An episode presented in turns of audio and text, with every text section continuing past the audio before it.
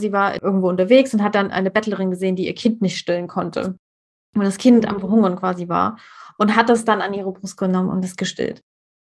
Das wurde da erzählt. Das stimmt halt nicht. Das ist einfach erfunden, weil sie hat nie ihre Kinder gestillt. Es war damals keine, also es war nicht mal Mode.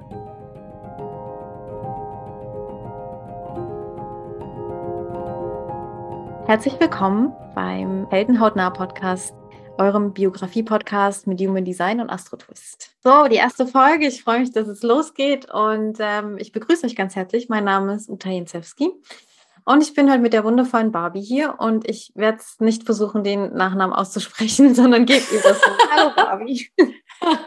Sehr gut. Hi, ja, ich bin Barbie. Ich freue mich, dass wir das machen. Uraufregend. ja, bevor wir verraten, mit wem wir heute anfangen und um welchen Held wir uns heute kümmern und wer uns so inspiriert hat, dass wir die erste Folge damit starten, erzähle ich erstmal kurz, wie ich zu dem Thema komme und ähm, warum ich das so spannend finde. Ich stamme aus einem ganz, ganz kleinen Dorf und habe mich schon immer gefragt, wie Menschen so ticken und wie die so, wie die Dynamik so untereinander läuft, weil ich muss zugeben, ich bin nicht mit der besten Menschenkenntnis gesegnet. Ich habe viel gelernt und mich hat es immer interessiert. Und wenn du mich fragst, was mein Hobby ist, dann werde ich dir immer sagen Menschen. Und ähm, ja, als ich kleiner war, habe ich immer gedacht, okay, wie mache ich denn das, dass ich ähm, happy bin? So viele um mich rum waren nicht so happy. Es gibt eher wenige, die das ausleben, was sie wirklich gerne machen. Ja, wie kann ich das denn machen? So, und dann dachte ich, okay, muss einfach nur mutig sein und ähm, das ausleben, worauf ich Lust habe. Und worauf ich Lust hatte äh, in der Schule, das war, dass ich danach unbedingt nach Amerika gehen wollte als Au pair habe ich dann auch gemacht und es war ein wunderschönes Jahr und es war einfach so spannend, aus meinem kleinen Dorf raus in die neue große Welt zu gehen und dann auch wieder zu sehen, okay, mit anderen Kulturen, die sind ja dann nochmal anders, die, die Dynamiken wieder anders. In einer anderen Sprache kommst du ganz anders rüber und ähm, mit dem neu gewonnenen Wissen und Erfahrungsschatz bin ich dann wieder zurück nach Deutschland und habe gedacht, okay, mir stehen alle Türen auf. Ich habe mein Abitur, ich kann Englisch, los geht's. Mich dann dazu entschieden, ähm, BWL zu studieren und ähm, in der Zeit von meinem Studium habe ich dann aber immer noch viel, bin ich immer viel gereist und irgendwie versucht, alles Mögliche einzubauen, worauf ich so Lust habe. Ich habe zum Beispiel im Disneyland in Paris gearbeitet und fand es wieder total spannend, mit so einem bunten Haufen ähm, aus Menschen in verschiedenen Sprachen zusammenzuarbeiten. Und ähm, das liebe ich einfach. Und auch da hat mir wieder die Menschenkenntnis tatsächlich gefehlt. Und ich habe dann einfach ähm, ja weitergemacht, immer mehr dazugelernt, immer mehr Leute getroffen und ähm, irgendwann gedacht, okay, jetzt muss das ernste Leben losgehen und ähm, habe angefangen mit einem festen Job und mich immer weiter in eine Nische gearbeitet. Und ähm, das ging eine Weile ganz gut und immer wenn es mir langweilig wurde, habe ich eine große Reise geplant. Die Strategie hat funktioniert, bis ich äh, 30 war und alleine auf Kuba saß für eine Woche ohne Spanisch zu können. Und geplant war eigentlich, dass mein bester Freund mitkommt, hat dann nicht so geklappt. Und da habe ich dann mal überlegt, so, okay, wo stehe ich denn jetzt gerade in meinem Leben? Ich wollte einen neuen Job, hatte mich irgendwie 104 Mal beworben ohne Erfolg, hatte auch keine Beziehung und wollte gern eine. Und ich habe in dem Moment so gedacht, boah, ich stecke irgendwie so fest, das kann es irgendwie nicht sein. Und ich habe gedacht, ich beschäftige mich dann jetzt mit anderen Dingen und ähm, mich ganz viel mit Persönlichkeitsentwicklung beschäftigt und auch spirituelle Themen in mein Leben gelassen. Und ähm, das hat mir so die Türen, die irgendwie gefühlt alle zu waren, nachdem ich mich in diese Nische gearbeitet habe, wieder öffnen können. Und das war echt ein schönes Gefühl. Und was mir am meisten geholfen hat, war Human Design. Mhm. Worum es ja auch mit heute geht, worauf ich später nochmal zurückkomme bei unserer ersten Heldin und ähm, habe einfach dadurch gemerkt, okay, ich kann wieder meine Entscheidungen vertrauen, die Türen öffnen sich wieder, ich kann Möglichkeiten nutzen, die ich vorher nicht gesehen habe und das möchte ich auch anderen Leuten mitgeben und deswegen habe ich mich zum Coach weiterbilden lassen. Und da habe ich auch die liebe Barbie kennengelernt, tatsächlich bei dieser Ausbildung, bei einer der Ausbildungen, muss ich sagen. und deswegen ähm, gebe ich das Wort gleich an dich und freue mich total, dass du hier Bock hast, mitzumachen bei dem Projekt. Ja, so cool. Genau, wir kennen uns auch gar nicht so lange. Ähm, bei einem Zeitmanagement-Seminar haben wir uns getroffen, stimmt's? Genau. Ja. Und äh, ja, und jetzt ruckzuck sitzen wir hier. Ich musste nur vorhin auch gerade dran denken, wie du, wie du da so, wie ich das mir so vorgestellt habe, wie du so als Kind dir überlegt hast, wie alle um, rund um dich sind nicht happy und was du so machen willst in deinem Leben. Ist mir eingefallen, wie ich dieses Bild auch hatte. Und äh, ich bin da so im Museum immer wieder gefühlt, jedes Wochenende waren wir immer im Museum rumgestiefelt und habe immer gedacht so, oh, ich will, ich will berühmt, ich will, ich will mich verwirklichen, ich will, ich will was machen. Und hatte dann den Schluss gezogen, alle Leute, die ich mir da anschaue, die da so hängen, die sind alle durch Leiden gegangen. Das heißt, wenn ich mal berühmt werden will, dann muss ich ganz viel leiden. Ja, so. Und äh, dachte, oh Gott, wie stelle ich denn das an? Habe aber glücklicherweise festgestellt, das ist es gar nicht. Ne? Das ist nicht das Rezept, um irgendwie äh, groß zu werden. Aber habe auch dieses Interesse entwickelt und ähm, wie, haben das, wie machen das andere Leute und habe unheimlich viele Biografien gelesen. Und äh, darum hat mich das eben auch gefreut, äh, wie du gesagt hast, ja, äh, sich interessieren Menschen und darüber mal was äh, von der Human Design zu beleuchten. So sind wir dann auf die Idee gekommen, äh, ja, da kann ich ein bisschen mitreden, auch wenn ich jetzt nicht so viel darüber gelernt habe. Ich, ich bezeichne mich immer noch als Hobby-Astrologin und Hobby-Numerologin, aber alles, was ich so weiß, punche ich jetzt dann einmal so mit, mit ins Spiel und dann äh, schauen wir, wie das dann so zueinander passt. Darf ich verraten, wen wir Tada! Oder, oder ja, ja. Und wir sagen auf 1, 2, 3, sagen wir sie gleichzeitig. 1, 2, 3. Maria, Maria Theresia. Genau. Das hat nicht so gut parallel geklappt, aber gut, wir üben noch. Schaffen wir nächstes Mal. Ja, Maria Theresia. Ähm, wir, hatten, wir haben ja gesagt, wir, wir suchen uns ein paar Frauen aus und äh, jeder durfte welche nennen. Und äh, genau, bei mir ist sofort oder ziemlich schnell auch Maria Theresia eingefallen. Als Wienerin wächst man praktisch mit ihr auf, kommst dann ihr nicht vorbei. Und ich fand die immer schon äh, toll. Ich habe auch überlegt, warum finde ich die eigentlich toll? Ähm, und das Tolle an ihr war letztendlich, sie war eine äh, Working Mom. Schon ganz früh ist sie äh, an den Thron gekommen mit 23 und ähm, hat eben ganz früh schon diese drei Rollen gehabt, diese Mutterrolle, die Kaiserrolle und eben auch die Ehefrau. Und diese drei Rollen hat sie äh, wunderbar ausgelebt das finde ich faszinierend. Ich meine, die ist, wie lange ist es her? 300 Jahre, ja. Und hat und, und war schon die erste Frau am Zepter äh, auf dem Thron. Und das, das hat mich unheimlich beeindruckt. Ja. Drum schauen wir uns die heute an. Ne? Genau. Was, weißt du, was weißt du über die Marie Theresia? Ja, also erstmal fand ich es überhaupt cool, weil du das jetzt auch nochmal so schön beschrieben hast, dass du Lust hattest auf die Biografien, weil ich das Thema schon so lange in mir habe und mehrfach abgeblitzt bin mit dem Thema. Das wollte irgendwie niemand machen. Komisch. Und äh, ja, wirklich, fand ich echt schade. Und ähm, deswegen freue ich mich, dass wir da beide die schon eine lange Verbindung dazu haben, dass uns das halt fasziniert, was man von anderen lernen kann oder wie andere die Geschichten vielmehr der anderen uns inspirieren. So, und mhm. ähm, da ich nicht aus Österreich komme, ja, ich einfach nur irgendwie mit Maria Theresia hat mich auch irgendwie interessiert und ich war so, ja, machen wir, nehmen wir. Und dann wurde es sogar die, die erste Folge. Und ich habe dann gemerkt bei der Recherche, ich wusste ja fast nichts. Also ich wusste, die ist groß und irgendwas hat die ausgestrahlt für mich. Aber jetzt finde ich es natürlich noch viel spannender, wo ich jetzt drin stecke und einiges gelernt habe. Für die, du weißt das natürlich alles, ähm, aber für die, die wie ich erstmal kurz rankommen mussten zu dem Thema, fange ich mal kurz an zu ähm, erzählen, was man so im Allgemeinen weiß über Maria Theresia. Und wir kommen dann noch mit äh, den Geschichten, die uns wirklich an ihr faszinieren und inspirieren. Barbie, du hast ja schon kurz angesprochen, ne, was dich so getriggert hat. Dann kommt natürlich Human Design Twist und Astrologie und Numerologie von dir, liebe Barbie. So. Mhm. Also, Maria Theresia wurde 1717 geboren. Und es fing schon super an, weil das erste war eine Enttäuschung ihrer Eltern, weil sie eine Frau ist. So, also Mädchen. Mist. so. ähm, kurz davor, sieben, Minute, sieben Monate davor, war erst der kleine Bruder gestorben von ihr. Also äh, da ist sie in, ja, irgendwie ein trauriges Elternhaus reingeboren. Aber natürlich auch ein sehr mächtiges, ne? Der Vater Karl Sechste als Kaiser in Österreich. Ja, und sie wurde dann halt ausgebildet am, am Hof quasi, musisch, viel Religion. Religion war das Thema schlechthin. Das hat sie halt aufgesaugt und hat dann immer noch im späteren Leben einfach alles nach diesen religiösen Prinzipien ausgerichtet, die in ihr verankert waren. Und dann finde mhm. ich es immer spannend, sich mal die Zeitlinie anzugucken. Und zwar mit 18 hat sie dann geheiratet.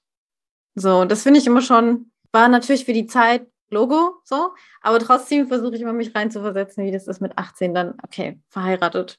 Und dann hatte sie doch das große Glück, dass sie jemanden heiraten durfte, den sie wirklich mochte. War eine sehr, für die Verhältnisse sehr liebevolle und glückliche Ehe. Und ich fand es sehr spannend, dass damals war das ja eher alles, es war ja immer alles arrangiert und oft haben die auch nicht mal nebeneinander geschlafen. Dort wurde irgendwie gesagt, die schlafen im selben Bett wie die Bauern. Also richtig negativ eigentlich belegt, dass die überhaupt sich ein Zimmer geteilt haben. Fand ich ganz spannend. Mhm. Mit 23 wurde sie dann Kaiserin. Mhm. Obwohl ihr Vater schon lange vor ihrer Geburt klar gemacht hat, dass das funktioniert, dass quasi auch eine weibliche Thronfolgerin bestehen kann und herrschen mhm. kann, hat niemand sie vorbereitet auf diese Rolle. Sie konnte dann sehen, wie sie kommt und hatte erstmal alle gegen sich. Das große Reich war zersplittert, ziemlich schwach, gerade militärisch gesehen. Und sie war als junge Frau an die Macht und niemand wollte natürlich akzeptieren, dass sie da jetzt ähm, das Sagen hat, musste sich da durchsetzen. Und äh, Hut ab, mit 23, ohne irgendwie Ahnung zu haben vom Regieren. So eine natürliche Autorität ausgestrahlt auch. Ne? Genau. Ne? Ja. Und das ist echt äh, beeindruckend. Ja, was sie dann gemacht hat, jetzt durchgesetzt. Sie hat regiert. Sie war quasi die Landesmutter schlechthin, hat 16 Kinder geboren. Davon sind 10 ins Erwachsenenalter gekommen und mhm. hat gearbeitet ohne Ende regiert. Wie ein Stier? Ja. genau. ja, ja. Hat viele Reformen eingeführt in, in ihr Land, hat aber auch drei Kriege geführt, unter anderem den Siebenjährigen Krieg, immer gegen ihren Erzfeind Friedrich II. von Preußen. Mhm. Sie gilt als eine aufgeklärte Absolutistin, was sie selber wahrscheinlich nie so betitelt hätte. Also ja, absolut in ihrer Rolle als Monarchin. Sie wollte alles sehr zentral reagieren unter ihre Kontrolle und ähm, hat viele Modernisierungen eingeführt, unter anderem im Heer, in der Bildung, Einführung der Schulpflicht zum Beispiel, hat Macht vom Adel genommen, hat weniger Rechte einfach in der Leibeigenschaft, hat das ein bisschen ähm, gelockert, sodass die Menschen freier arbeiten konnten. Und Steuern für alle. Ja. Und mhm. ähm, hatte, wie gesagt, ein unheimliches Arbeitspensum in dieser ganzen Zeit, gilt als Sinnbild für Disziplin, für Willenskraft ich fand es ganz spannend, wie eine Biografin sie charakterisiert hat. Ähm, dank ihres Charisma blieb sie, wie sie, also zitiert jetzt, zeitlebens eine Virtuose in der Kommunikation. Hat unheimlich viele Briefe geschrieben, aus denen wir deswegen auch relativ viel wissen über die ganze Zeit, gerade an ihre vielen Kinder. Und wie gesagt, aus heutiger Sicht recht moderne Reformen eingeführt. Sie blieb aber immer, immer sehr konservativ verhaftet in ihrem Glauben. Das, das, der Katholizismus war immer ein wichtiger Teil. Als dann mhm. ihr Mann starb, sie war da gerade 48, ist wirklich tatsächlich eine Welt für sie zusammengebrochen. Der ist an einem Schlaganfall oder Herzinfarkt gestorben, also von heute auf morgen ganz plötzlich. Und wie man das damals bezeichnet hat, litt sie dann unter Melancholie, also Depression. Und hat da viel verloren, einfach an, an Lebenswillen. Ist dann mit 63 gestorben. Und ähm, ihr, der Kaiser, ihr Sohn, Josef II. und äh, Mitregent, war mhm. dann zwar an der Macht mehr oder weniger, aber die beiden haben halt zusammen regiert, was immer wieder für ganz viel Konflikte gesorgt hat, weil er halt auch ein aufgeklärter Mensch war, der irgendwie nichts mehr oder nicht mehr viel mit diesen alten Werten, die sie hatte, zu tun hatte. Und ähm, man kann super viel nachvollziehen, obwohl die im, unter einem Dach gewohnt haben, kann man super viel nachvollziehen, weil die sich permanent Briefe geschrieben haben, weil es so verfahren teilweise war, dass es nur noch schriftlich ging. Also sie hatte sowieso die ganze Zeit über regen Kontakt mit ihren ganzen Kindern in der ganzen der Welt oder Europa, die ähm, verheiratet wurden, um halt Einfluss zu generieren und das, das Reich weiter beständig zu halten oder die Politik einfach am Laufen zu halten. Das grob zu ihr. Ich würde jetzt erstmal Fabi, zu dir nochmal das Wort geben, mm, was dich vielleicht nochmal ein bisschen genauer dazu, was dich so fasziniert hat. Ne? Wir hatten es ja kurz schon, die erste Working Mom. ja, genau. Das Working Mom fand ich besonders herausragend bei ihr. Dann habe ich auch wo nachgelesen oder gehört, ich habe mir so einige äh, Videos angeschaut, dass sie sich wohl immer einen Schreibtisch umgeschnallt hat und so zu jeder Gelegenheit arbeiten konnte. Die hat also wirklich also sehr diszipliniert gearbeitet. Spannend finde ich auch, dass wenn sie selber was nicht gewusst hat, hat sie sich Berater dazu geholt. Diese Fähigkeit, sich, sich gute Berater auszuwählen, hat bestimmt auch zum Erfolg beigetragen, dass sie, dass sie dann doch es auch geschafft hat, ihr Reich zu bewahren. Und das erklärt sich bei mir auch ganz deutlich, sie ist ja Stier, ne? habe ich auch vorhin schon reingeworfen, gearbeitet wie ein Stier, also sehr ausdauernd, geduldig, kompetent und 40 Regierungsjahre hat sie sich äh, so gut wie super behauptet in dieser Männerwelt. Dazu gibt es den lustigen Spruch von ihrem verlässlichen Erzfeind äh, Friedrich II., den sie lustigerweise nie kennengelernt hat, obwohl die ja drei Kriege gegeneinander geführt haben. Der soll gesagt haben, endlich hat das Haus Habsburg einen Mann obwohl er genau gewusst hat, dass sie eine Frau ist. Also das will auch sagen, dass sie schon auch Anerkennung erfahren hat, eben auch sogar von ihrem Erzfeind. Sie, um jetzt noch einmal auf ihr Geburtsdatum zurückzukommen, 13. Mai 1770 äh, ist sie in Wien geboren. Und ich interessiere mich ja nicht nur für Astrologie, sondern auch für Numerologie. Und da rechne ich mir dann immer sofort aus, okay, was ist die Lebenszahl? Was ist die Quersumme? Da gehe ich also her und sage, also 13, Quersumme 4 und äh, 5 für den Mai, 9 und dann rechne ich noch 17, 17 dazu und komme dann, wenn ich es immer wieder runterkürze, auf die Quersumme 7. Und da ist besonders äh, spannend, weil die Bestimmung von der, von der 7 ist es tatsächlich, den Geist zu entwickeln, äh, Weisheit, Verständnis gewinnen, Antworten auf die Probleme des Lebens zu finden, sich zu spezialisieren und das an die Welt weiterzugeben und die Herausforderungen sind, lernen sich nicht davor zu fürchten, allein zu sein. Ein bisschen Tendenzen zum Einzelgänger und zum, zum Eremiten und auch Neigung zu Melancholie und Traurigkeit und Depression.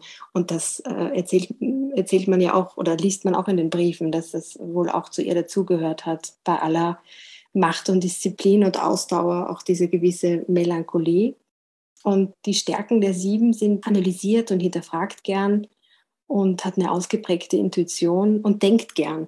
Und sie hat, äh, wenn man sich das Horoskop anschaut, und ich habe mir das in den letzten Tagen sehr, sehr oft angeschaut, ähm, hat sie äh, ja unheimlich viele Planeten auch im Stier und darunter eben auch den, den Denkerplaneten, den Merkur. Und das heißt, Ihre Art zu denken ist auch äh, sehr ausdauernd und guten Gedächtnis geprägt. Und das passt ziemlich, ziemlich gut zu ihr, dieses Bild des Denkers, der diszipliniert bei der Sache ist und diszipliniert die Welt regiert. Sie hat ja auch die Hosen angehabt, wie man so schön sagt in Österreich. Ihr Mann äh, hat sich zwar um die Finanzen, glaube ich, gekümmert und ist immer mal wieder, äh, auch wenn die Idee glücklich war, immer mal wieder äh, auf die Seite gesprungen. Sagt ihr das? Auf die Seite gesprungen? Ach, nein, das, nein, das war. nein, das habe ich jetzt so gesagt. Okay. Ähm, ja, der hatte viele Affären, sagen wir mal, wie Aber er hatte, hatte viele Affären, genau, genau. Hat sie vielleicht deswegen diesen Keuschheits, dieses Keuschheitsgesetz eingeführt? Was meinst du? Ich glaube, die war schon immer war so krass davon geprägt vom Katholizismus. Ich glaube, das passt einfach. Von, von Haus aus, ne? Ja, ja, wahrscheinlich.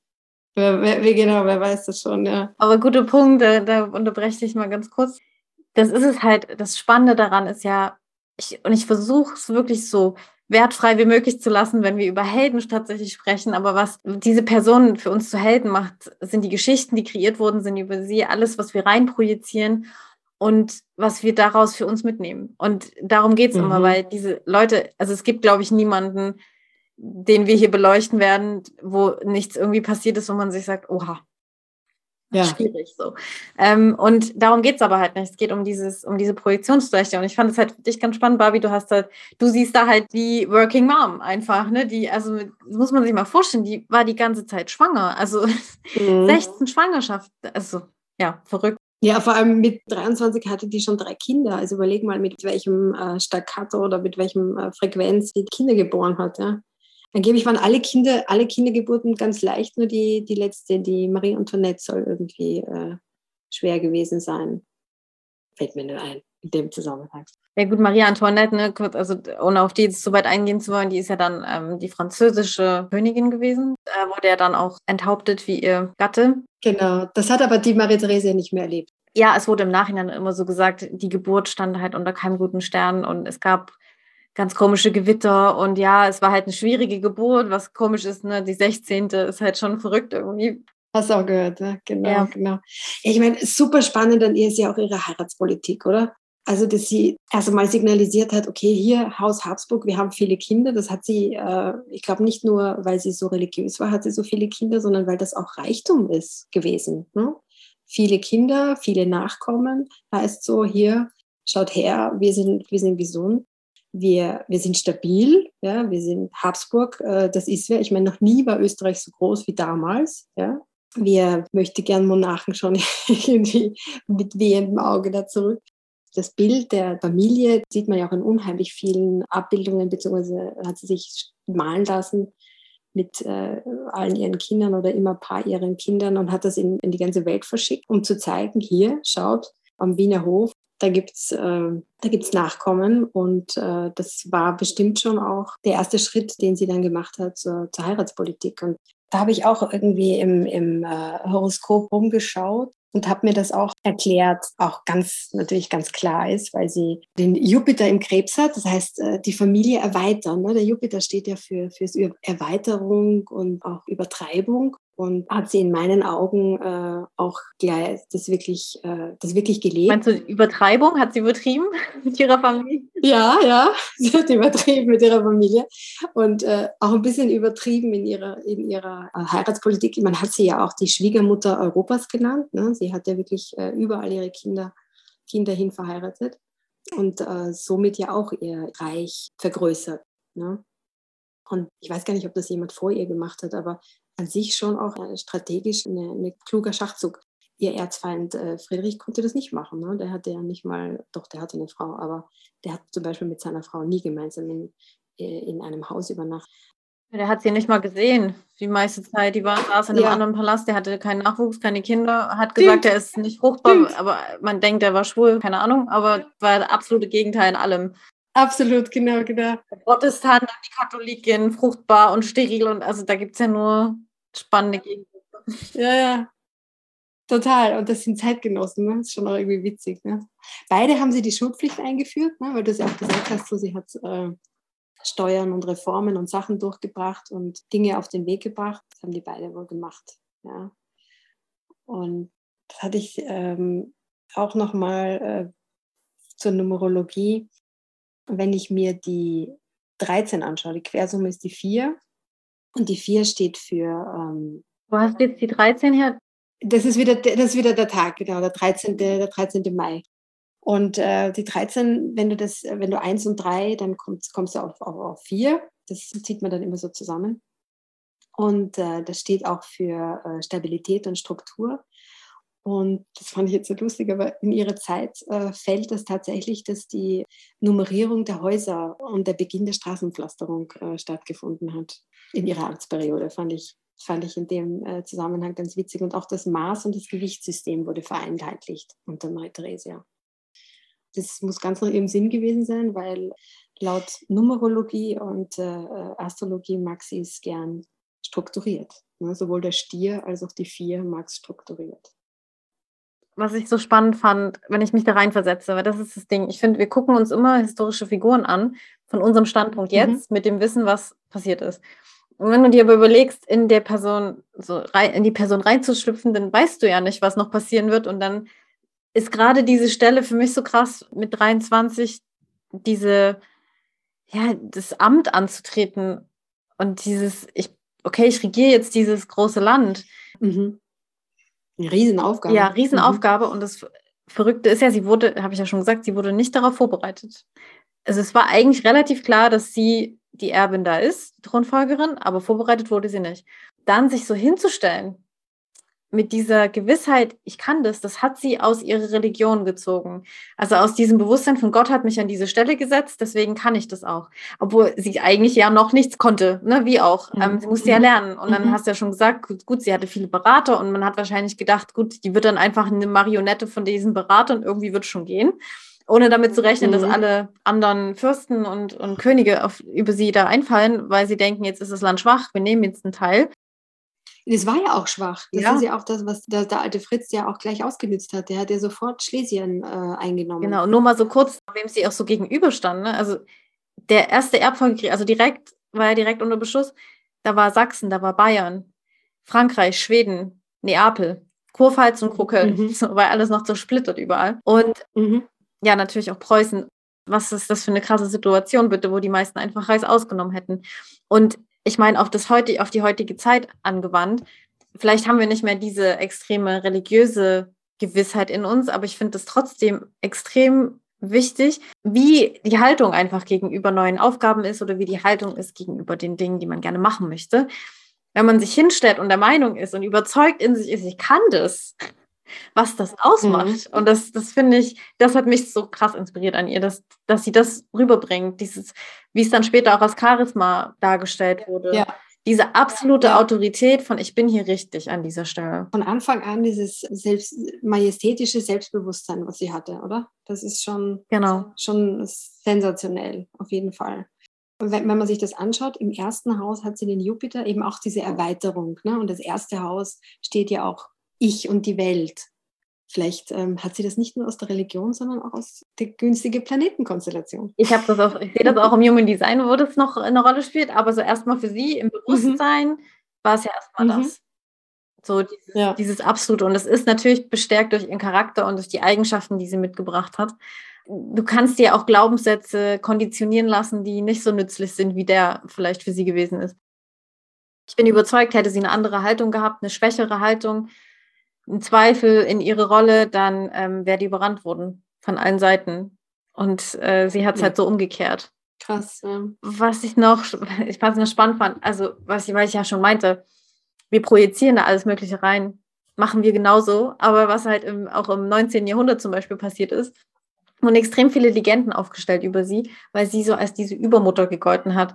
Ne, was, was ja auch mhm. im Endeffekt jetzt noch so hängen geblieben ist, ist so, boah, die hat alles vereint, die war die Mutter und die hat gearbeitet und die hat alles gemacht. Teilweise wurden da aber so absurde Geschichten einfach erfunden und Legenden. Zum Beispiel, das ist so meine Lieblingsgeschichte, also die im 19. Jahrhundert, wie gesagt, aus der Sicht so zurückblickend auf 200 Jahre vorher, wurde dann ähm, mhm. so die, die Geschichte geboren, dass sie war ja diese, ne, sie war ja permanent schwanger und ja die, die, die Landesmutter und sie war irgendwo unterwegs und hat dann eine Bettlerin gesehen, die ihr Kind nicht stillen konnte. Und das Kind am Verhungern mhm. quasi war und hat das dann an ihre mhm. Brust genommen und es gestillt. Das wurde da erzählt. Das stimmt halt nicht. Das ist einfach erfunden, weil sie hat nie ihre Kinder gestillt. Es war Echt? damals keine also es war nicht mal Mode. Das war, das war nicht üblich. Nee, ne? hat die nie ja. gemacht. Und dass das dann weitergeht, ja. also ich finde das so absurd, was teilweise für Dinge dazu gedichtet werden, um eben ein Bild von irgendwas. Ein Mythos. Ja. Ja, ja, klar. klar. Apropos Mythos, gut, dass du sagst, ich habe nämlich vergessen, meine Quellen mal kurz zu erwähnen. Das äh, fand ich noch ganz wichtig. Mhm. Natürlich Wikipedia, das muss man irgendwie immer mit mal gucken, zumindest einen Überblick. Ja. Ähm, und dann fand ich ganz spannend, ähm, SWR Wissen, Maria Theresia, Reformerin und österreichische Landesmutter. Und äh, mhm. Mythos Maria Theresia, deswegen komme ich drauf, das Buch von Barbara mhm. Stolberg-Krieninger. Ah ja. Okay. Ja, das waren noch so meine Hauptquellen. Und ähm, ja, diese Legende fand ich irgendwie ganz spannend. Ja, das ist eh auch total spannend, ja. Ich habe ich hab irgendwo gesehen, ähm, dass sie dass Briefe erst jetzt gefunden worden sind und da wurde dann auch so lapidar gesagt, ha, müssen wir jetzt die Biografie von äh, Maria Theresia umschreiben. Und äh, nur in dem Zusammenhang fand ich witzig, die haben sich ja wirklich auf Französisch die Briefe geschrieben. Ne? Was für eine andere Zeit das war. Oder wie wichtig auch Französisch irgendwie damals war. Und wie wichtig für sie oder wie, wie wichtig sowieso der Blick auch immer nach Frankreich war. Ne? Also nicht umsonst sieht Schönbrunn äh, Versailles total ähnlich. Ja? Ihre Sommerresidenz äh, in Wien. Warst du schon mal in Wien? Nee, noch nie, aber ich wollte immer schon mal hin, tatsächlich. Solltest du echt mal machen. Da gebe ich dir eine Führung. ja, sehr gut. Jetzt noch einmal zur Marie-Theresia, zu ihrem Merkur im Stier. Da wollte ich noch einmal drauf eingehen, weil wir auch darüber gesprochen haben, so was damals üblich war und was nicht und so. Und zu der Zeit gab es ja wohl, das hat diese eine Geschichte, die mich jetzt beeindruckt hat, zu der Zeit muss es wohl auch, die Pocken müssen da ganz wild gewütet haben. Und sie hat wohl schon einige Kinder an äh, Pocken verloren gehabt. Das ist nämlich auch in einem Brief festgehalten worden. Und da hat sie kurzfristig einfach einen holländischen Arzt kommen lassen und hat dann äh, einfach alle ihre Kinder durchgeimpft. Und seitdem war dann kein, äh, kein Tod durch Pocken mehr, zumindest in ihrer Familie. Und das fand ich dann auch herrlich praktisch gedacht. Ja. Und das ist genau der Grund, warum sie äh, eigentlich also als moderne Absolutistin gesehen wird, weil sie ja trotzdem moderne Sachen eingeführt hat. Ne? Sie, also dieses Absolut, dieses Monarchische ja. ist ja eigentlich sehr konservativ und das war zum Beispiel extrem fortschrittlich, das überhaupt ja. einzuführen. Also von dem her kommt doch dieses, eigentlich hat sie aufgeklärte Ideen gehabt und mit reingebracht. Also sie fand das alles komisch, was modern war, aber ihr Rational genau. hat es halt irgendwie getrennt. So dieses, ach so, ich muss konservativ sein, gab es dann nicht, sondern ach, ich mache jetzt das, was hier praktisch sein muss. Pragmatisch genau, irgendwie daran zu genau, gehen. Genau. Und das muss sie auch ausgestrahlt haben, ne? Weil so, so viele Entscheidungen, die sie da fällen musste, sind ja auch nicht so schlecht gewesen. Also sie hat ja tatsächlich das Reich bewahrt. Ja?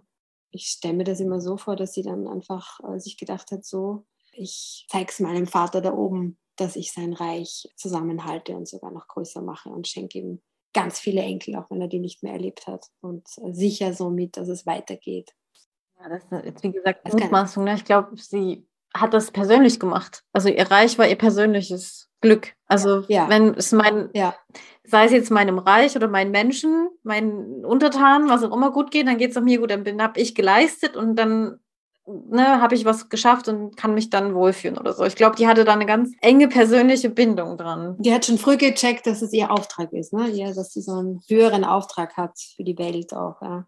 Ja, apropos höherer Auftrag, dann komme ich doch jetzt mal zum Human Design. Ja, bitte. Also das Human Design ist ein System, das alte Traditionslehren vereint, unter anderem eben auch die Astrologie. Deswegen finde ich das immer so spannend, nochmal zu gucken, äh, was du aus Astrologie siehst und was vielleicht trotzdem noch dazu kommt aus Human Design Sicht. Wir gehen mhm. nämlich im Human Design davon aus, dass auch wie in der Astrologie eben die Lokalität der Planeten zum Zeitpunkt der Geburt einen Einfluss auf den Charakter haben. Mhm. Und anstatt den Himmel in zwölf Teile zu unterteilen, wie in der Astrologie, haben wir 64. Und das mhm. ist aufgrund der zweiten Komponente aus dem I Ching, weil dort 64 Eigenschaften definiert wurden in je sechs Ausprägungen. Und wenn ich das allein sage, kannst du dir vorstellen, wow. äh, es gibt so viel zu gucken und so tief einzutauchen. Ich suche natürlich immer nur kleine Happen raus, die ich spannend finde, weil ich mich super gerne verliere in, die, in diesen Charts, die ich so sehe. Und wenn ich dann höre, was die Leute gemacht haben, wie sich das dann gezeigt hat, finde ich einfach mega spannend. Und ich hoffe, ich habe interessante rausgesucht. Wow. Mhm. Okay, wir haben jetzt diverse Eigenschaften.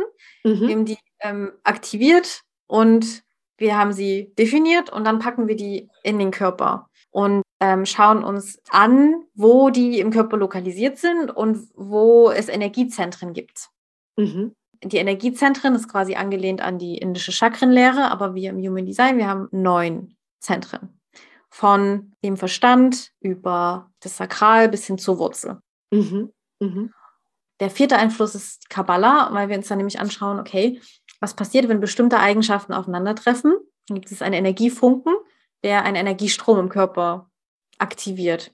Mhm. Und das schauen wir uns genauer an, weil dieser Energiestrom, das ist das, der Energiefluss ist das, was wir jeder einzelne von uns in die Welt mitgibt und dann dementsprechend wir uns alle damit beeinflussen gegenseitig. Und das verändert sich auch nicht im Laufe eines Lebens. Damit bin ich geboren und das habe ich dann. Der Energiestrom, der fix ist, sei es im Verstand zum Beispiel eine fixe Aktivierung, das heißt, ich habe ein bestimmtes Denkmuster mhm. oder eine bestimmte emotionale Welle in den Emotionen. Das bleibt gleich. Aber wie, da wir interaktiv sind mit allen anderen Menschen und äh, soziale Wesen sind, können wir auf alle Eigenschaften zugreifen, weil wir die dann mit anderen erleben können. Aber unsere Energie, die wir mitbringen, die bleibt gleich. Spannend. Mhm. Mhm. Und was dieses bedeutet, dieses Zusammentreffen von Eigenschaften und eine neue Qualität nochmal, wenn dieser Strom aktiviert wird, das ist ähm, jetzt ganz gut in dem Beispiel von Maria Theresia tatsächlich zu sehen. Deswegen habe ich mir das schon mal so rausgesucht. Und zwar hat sie zum einen die Eigenschaft des Ansammelns. Die entspringt aus der Kehle, aus der Kommunikation. Also mhm. ansammeln im Sinne von Überblick über Ressourcen haben, richtig gutes Händchen für Finanzen, weil man ja guckt, wo gehört was hin. Mhm. Ihre Berater, sie hatte ja gute Berater, oder? Das passt ja dann auch. Genau, aber das Witzige mhm. ist, dass man das auch also um kurz auszuholen, ich habe meine, meine Ausbildung bei Chetan Parken gemacht, der ähm, in der Human Design Welt sehr bekannt ist, weil er auch die meisten Bücher einfach geschrieben hat über das Thema. Und immer wenn der von dieser, von dieser Eigenschaft spricht, dann spricht er die Leute an mit Ja, meine Majestät. Also das ist wirklich, das ist die Queen-Eigenschaft schlechthin.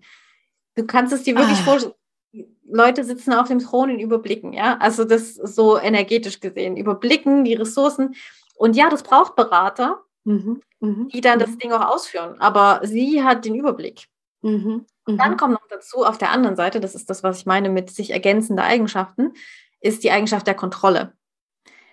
Kontrollieren, ja, wirklich kontrollieren, was geht, Kontrolle behalten, an sich ziehen und mhm. das in Verbindung, das ergibt tatsächlich so ein ganz strategisches Verhalten und ein Geldgeschick, nämlich Geld generieren für das eigene Volk, für den Stamm. Mhm. Und Stamm ist in dem Fall, also Stamm, wenn, immer wenn es um Stamm geht in, im Human Design, dann geht es um die Menschen, die du als Freunde, als Familie, die du inkludierst in deine, in deinen Stamm halt. Ne? Also wirklich mitnimmst deine Menschen. Das ist nicht mhm. für alle, sondern mhm. das ist für deine Leute. Und bei ihr ist es natürlich sehr exklusiv gewesen, wen sie dazu zählt. Also das ist halt das damalige Verständnis. Ihr Verständnis, natürlich nur Katholiken eigentlich, ne? Also dass ihre Religion, ihr, ihr Volk ist ja die, für die sie das gemacht hat, sind ja ihre, ja, ihre Menschen, wie sie sich das vorgestellt hat. Und das, so erkläre ich mir auch so ein bisschen, ähm, warum sie so streng zum Beispiel gegen Juden, Juden vorgegangen ist. Also mhm. sie hat wirklich ihre, ihren Stamm da im, im Blick. Mhm. Erklär, erklärt für mich zumindest viel, warum sie so, ja, auf der einen Seite halt wirklich so Stur fast. Ja, stur, genau, so fortschrittlich auf der einen Seite, aber sie hat alles halt für ihre Leute gemacht für die Katholiken mhm. mache ich alles, was geht, aber die gehören zu mir und für die mache ich das. Mhm. Ganz spannend finde ich, dass diese Eigenschaften die Kehle, also die Kommunikation, verbinden mit dem Herz der Willensstärke. Und äh, das, das, steht, das steht wirklich für sich durchsetzen, auch für gerne mal einen Wettkampf gehen. Und ich mhm. meine, Krieg ist halt jetzt der ultimative Wettkampf. Also da war sie schon auch dabei, muss man jetzt mal sagen, sie war nicht die, der Friedensengel. Im Gegenteil, sie hat ja, sie hat ja dem, dem Friedrich auch immer eigentlich den Federhandschuh so hingeworfen. Ne? Sie hat eigentlich die Kriege auch angezettelt und hat es auch geschafft, Verbündete sich überall zu organisieren. Also definitiv ähm, in ihrer Zeit fallen ja diese drei Kriege. Also das äh, ist schon etwas, was zu ihr dazugehört, würde ich, auch, würde ich auch so sehen. Und das halt extrem strategisch, ne? Und das macht das Ganze mhm. halt aus, dieses Thema, was ich gerade spreche, extrem mhm. strategisch. Weil mhm. ja, auf der einen Seite wollte sie das, Willensstärke. Ja, ich will das. Aber ich weiß auch, wie ich es kommuniziere und wie ich da mein äh, Narrativ draus mache, dass ich natürlich nur reagiert habe. Ich als Frau, als Kaiserin, habe mhm. reagiert auf diese ähm, Bedrohung für meine, für mein Volk. Ja, so mhm. hat sie es halt dann kommuniziert. Mhm. Also super strategisch. Ja, super. Äh, weil du sagst, Krieg und so, da, da schaue ich mir dann von der Astrologie her an, wo ist der Mars, weil das ist die Art, sich durchzusetzen. Und das ist auch der Kriegsplanet. Und äh, den hat sie im siebten Haus, also im, im Haus der Begegnung, im Haus der anderen. Und da kann man das so, so deuten oder so sehen, dass sie im Prinzip schon äh, militärisch schießt. Also sie ist so, sozusagen vorbeugend, provozierend. Dafür steht der Mars im, im siebten Haus bei ihr. Das fällt mir dazu ein, das passt gerade. Ja. So, und dann, ähm, was noch in diese Kontrolle noch mit drin steckt, aus Human Design Sicht ist das was, was sie, sagen wir mal, leicht fällt. Das ist was, was sie halt mit ausstrahlt, dass sie gern kontrolliert, dass sie gern alles im Griff hat. So hat mhm. sie auch im Endeffekt das ganze Reich aufgebaut. Es war nämlich erst ziemlich, als sie an die Macht gekommen ist, war es ziemlich zersplittert. Mhm. Und sie hat das eingeführt, dass alles in die Zentrale nach Wien quasi führt. Ne? Sehr, also monarchisch, absolutistisch ist ja hier, der Staat bin ich. Mhm. Das ist natürlich voll in ihrem Kontrollding. so. Und das ist zwar eine Eigenschaft, die sie einfach hat und auch diese Selbstdisziplin und ihre Selbstkontrolle über sich, das ist da total drin und auch dieses Ding von, okay, wenn hier was ist, dann muss ich die Zähne zusammenbeißen und Disziplin zeigen und so komme ich durch jede Krise. Das hat sie, das hat sie da drin.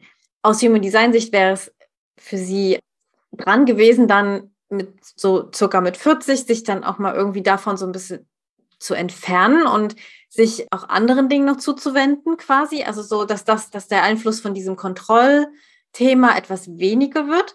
Aber wie gesagt, auch im, also im Human Design, das ist alles nur, sind alles quasi Vorschläge und das finde ich auch das Schöne, wenn ich mit meinen Klienten da rede, das sind alles mhm. nur Vorschläge und es geht immer darum zu probieren, ob das hilfreich und nützlich ist, was ich da so erzähle oder was im Human Design drin ist. Das heißt, wenn du Klienten hast, dann schaust du dir das an und übers, übers Leben betrachtet, was da noch so für Themen sein könnten.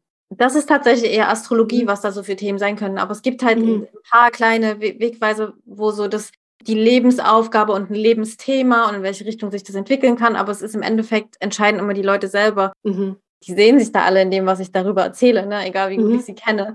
Aber mhm. ähm, was dann die Implikation ist, das können sich die Leute halt aussuchen, ob sie das so für sich annehmen oder nicht. Mhm. Ich vertrete das natürlich, weil ich es erlebt habe und weil es mir einfach total hilft, dass dieses Wissen und die Erkenntnisse aus Human Design, wenn man die lebt und selber spürt und erfährt im Alltag, dass es das leichter macht, dass man dann mhm. an sein Naturell ist und leichter durchs Leben kommt. so sind meine Vorschläge halt zu verstehen, aber jeder Mensch kann sich dagegen entscheiden. Das finde ich aber das Schöne, es ist halt einfach der freie Wille und man kann gucken, was passt für mich und was nicht. Mhm. Für sie wäre es halt, äh, wäre es halt leichter gewesen, wenn sie sich so ein bisschen mehr, also so ein bisschen entfernt hätte von diesem extrem Kontrollieren. Mhm. Sie hat ihre Kinder ja auch kontrolliert, ne? Genau, das meine ich. Ne? Für sich mhm. die Selbstkontrolle und dieses, ich muss diszipliniert sein, ist das eine. Aber mhm. das andere ist halt, ihre Kinder hat sie halt sehr streng kontrolliert in ganz vielen Bereichen und sich komplett eingemischt, so dass die nicht wirklich frei waren in ihren ganzen Dingen, sondern dann kam immer ein Brief von der Mutter, dann ist da wieder was. Aber lustig, dass, dass du das so siehst, weil ich habe das so gesehen, so äh, dachte so, wow, die, die hat wirklich ihre Kinder gekannt. Okay, sie hat auch ihre Schwächen gekannt, aber sie hat, sie hat sich zumindest irgendwie interessiert auch für ihre Kinder. Die waren ihr nicht egal. Ne? Also das fand ich persönlich faszinierend, weil ich, weil ich würde denken, dass man zu der Zeit vielleicht einfach, man hat einen Nachfolger produziert und dann weg. Ne? So. Aber sie, sie hat sich eben mit diesen vielen Briefen mit ihren Kindern schon zeitlebens mit denen auseinandergesetzt. Vielleicht ein bisschen zu kontrolliert oder zu, zu besessen, aber immerhin hat sie sich für die interessiert. Sorry, wenn ich jetzt so der Marie-Therese in Schutz nehme. Nee, überhaupt nicht. Nee, ist ja, wie gesagt, kann man so oder so, das passt ja, ist ja alles gut. Ähm, ja ich finde es halt nur extrem, gerade was, weil ja auch, was, weil du sagst, ne, ja, normal, dann gibt man das denen über und dann ist okay und zieht sich so zurück, ne? Sie hätte ja zum Beispiel auch echt abtreten können und ihrem, ähm, als ihr Mann Stimmt. gestorben ist und sie sich um sich hätte kümmern können, als es ihr nicht gut ging, aber sie war ja fest da weiter da dran und hat ja zusammen regiert mit ihrem Sohn. Ja, das war wohl ein Desaster. Ja, ja, das, das, ja, ja, das stimmt, weil er war modern und sie war irgendwie da noch ein bisschen ja, aber auch so jede, also da wurde jede Entscheidung wurde da hinterfragt und das war echt so eine Hassliebe am Ende, weil also ja. der konnte keinen Schritt gehen, ohne dass sie da ihren in Senf dazugegeben hat. Ja, oder hinter seinem Rücken hat sie dann wohl auch schon irgendwelche Sachen dann wieder rückgängig gemacht oder so. Ja, ja, nee, das stelle ich mir auch sehr anstrengend vor. Gerade in Beziehungen, wenn ich die Kombi sehe, ne, wenn beide da irgendwelche Eigenschaften davon haben, ne, entweder diese Kontrolle oder diese, ich bin die Queen, ich habe den Überblick, da ist es super mhm. wichtig zu klären, wer ist für was verantwortlich weil ja beide Verantwortung übernehmen wollen. Mhm. Der hätte auch, mhm. der Sohn hätte auch super gern Verantwortung übernommen. Aber wenn nie geklärt wird, ja, für was bin ich denn verantwortlich, dann ist das ein Desaster. Es ist mhm. permanent ja. aneinander geraten. So, also deswegen, Kontrolle ist halt echt so ein zweischneidiges Schwert weil du kannst ja nie die anderen so richtig kontrollieren. Du kannst ja nur über deine Sachen Entscheidungen treffen und Kontrolle haben und nicht mal das so komplett. Das Leben passiert ja einfach. Du kannst versuchen, alles zu kontrollieren, aber was so passiert, da hast du ja wenig Einfluss. Also nee, deswegen stimmt, Kontrolle ist halt so ein Ding, dass man so auslebt, dass es für einen also ein bisschen mehr Toleranz hätte ihr gut getan. Ne? Wie gesagt, das ist halt ein Vorschlag und sie hat sich für mhm. die andere Straße mhm. entschieden. für mehr Kontrolle. ja. Ja, ja. Und dann, was ich noch sehr spannend fand, ähm, ihr Lebensthema, da geht es nämlich ums Erklären. Und ähm, sie war ja so geschickt in ihrer Kommunikation. Und ähm, mhm. das ist darin ganz, ganz schön wiederzufinden. Und ihre Herausforderung war eigentlich, ihre außergewöhnlichen modernen Gedanken oder halt wirklich Gedanken, die andere nicht so haben, ähm, so eine gewisse Genialität auch so auszudrücken, dass andere verstehen, was sie meint. dass sie nicht einfach mit ihren mhm. Ideen rausplatzt, sondern dass sie die Leute abholt. Das hat sie scheinbar richtig gut hinbekommen, denn das ist so der, der, die Gratwanderung zwischen Freak und Genie. Und das hat sie wohl mhm. äh, sehr, sehr gut gemacht. Mhm.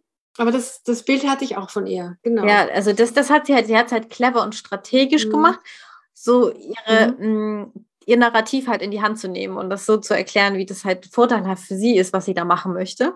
Und sie hat ihren Beratern auch ein gutes Gefühl gegeben, ne? So, ja. Das, das ja. konnte sie auch gut vermitteln, ja. Mhm. Was dazu gehört, dass, dass, dass diese Eigenschaft präsent und gut wird und das ist eine der mächtigsten Eigenschaften tatsächlich, die damit verbunden ist, so im Human Design allgemein.